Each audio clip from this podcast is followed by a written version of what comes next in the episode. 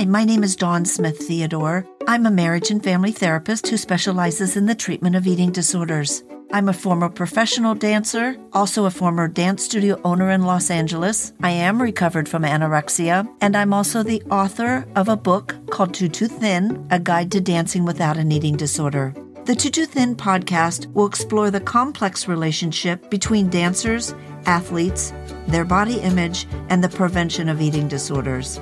As always, you can reach me through my website at dawntheodore.com. I hope you enjoy the podcast.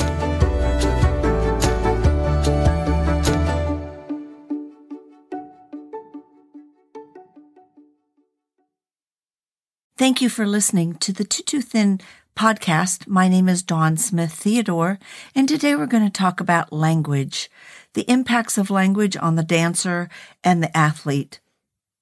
The definition of language, the system of words or signs that people use to express thoughts and feelings to each other. Any one of the systems of human language that are used and understood by a particular group of people. Martha Graham once said, Dance is the hidden language of the soul. I like to talk about dance being a conversation between the body and the soul. Most dancers can execute the moves, but it's the expression of the emotions through the body that's so important. Most dancers can execute the technique, but it is the humanness that is what the audience connects to, and that's what they watch a dancer on stage performing. Being a dancer is something very special, and you need to be able to feel that passion.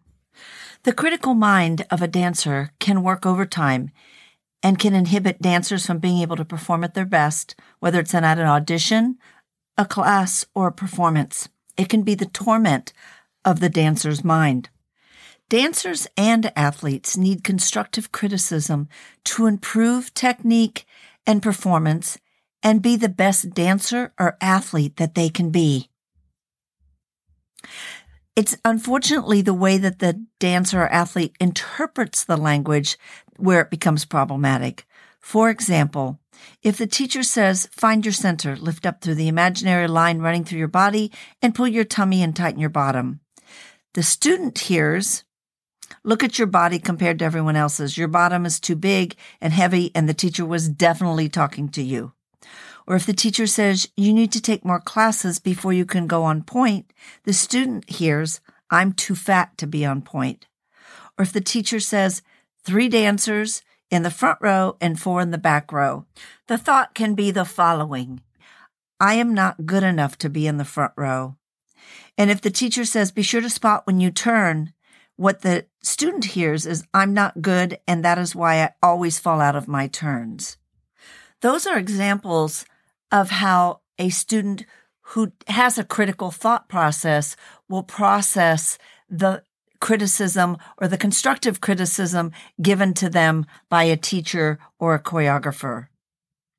So the language that you use and the way you interpret the language is really important.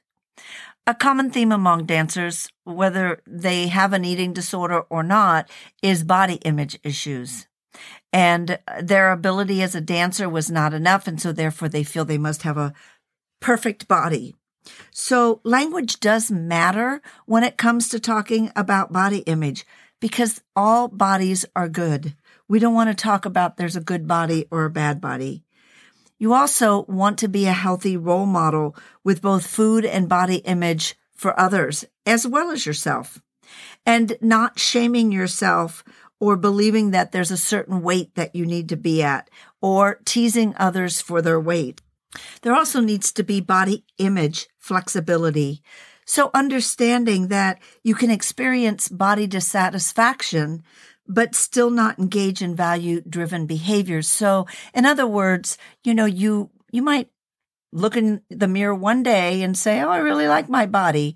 And the next day you look in the mirror and say, Oh, I'm not liking my body so much. And then you have to ask yourself what else is going on in your life, that it's not just about your body image, but it's also about the language you use with yourself and recognizing that your body is a very special instrument we are a very number oriented society.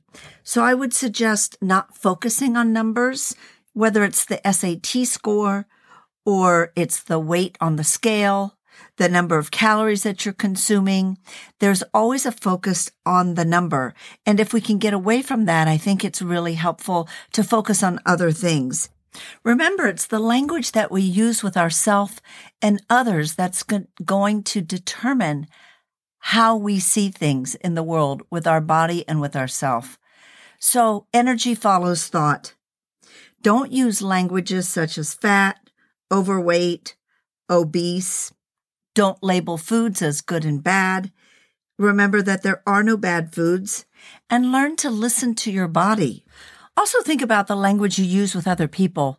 When you see someone for the first time, you know, don't say, Oh, you look great. Did you lose some weight? Or, you know, you look so pretty today, but maybe focus on who they are as a human and how happy you are to connect with them and have a relationship with them versus what they look like. So focusing on the connection with the person, who they are as a human is going to help you remember to focus on yourself as a human and not just focus on the exterior. Create positive language within yourself.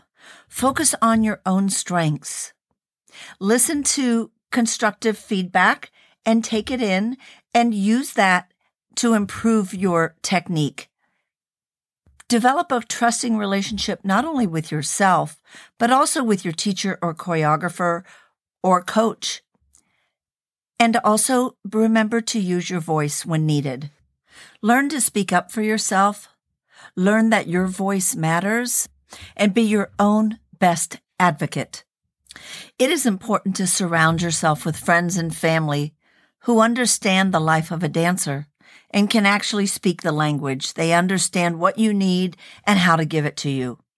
Being a dancer is its own identity. So have a healthy relationship with yourself and really work towards building the language that you use internally and also how people talk to you. For example, if someone says something to you that's problematic, be sure that you say something. Again, be your own best advocate. Stand up for yourself. Use I statements. An example of an I statement may be, I'm struggling with co- this combination. Could you go over it for me, please? Or I'm wondering if there is a reason why I was placed in the back row.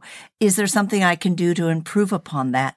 It's also the way you say it. So using I statements will not put the other person on the defense, but also allows you to communicate your own feelings.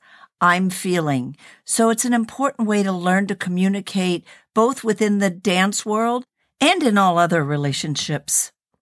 Just remember language that we use is so important both with ourselves and with others.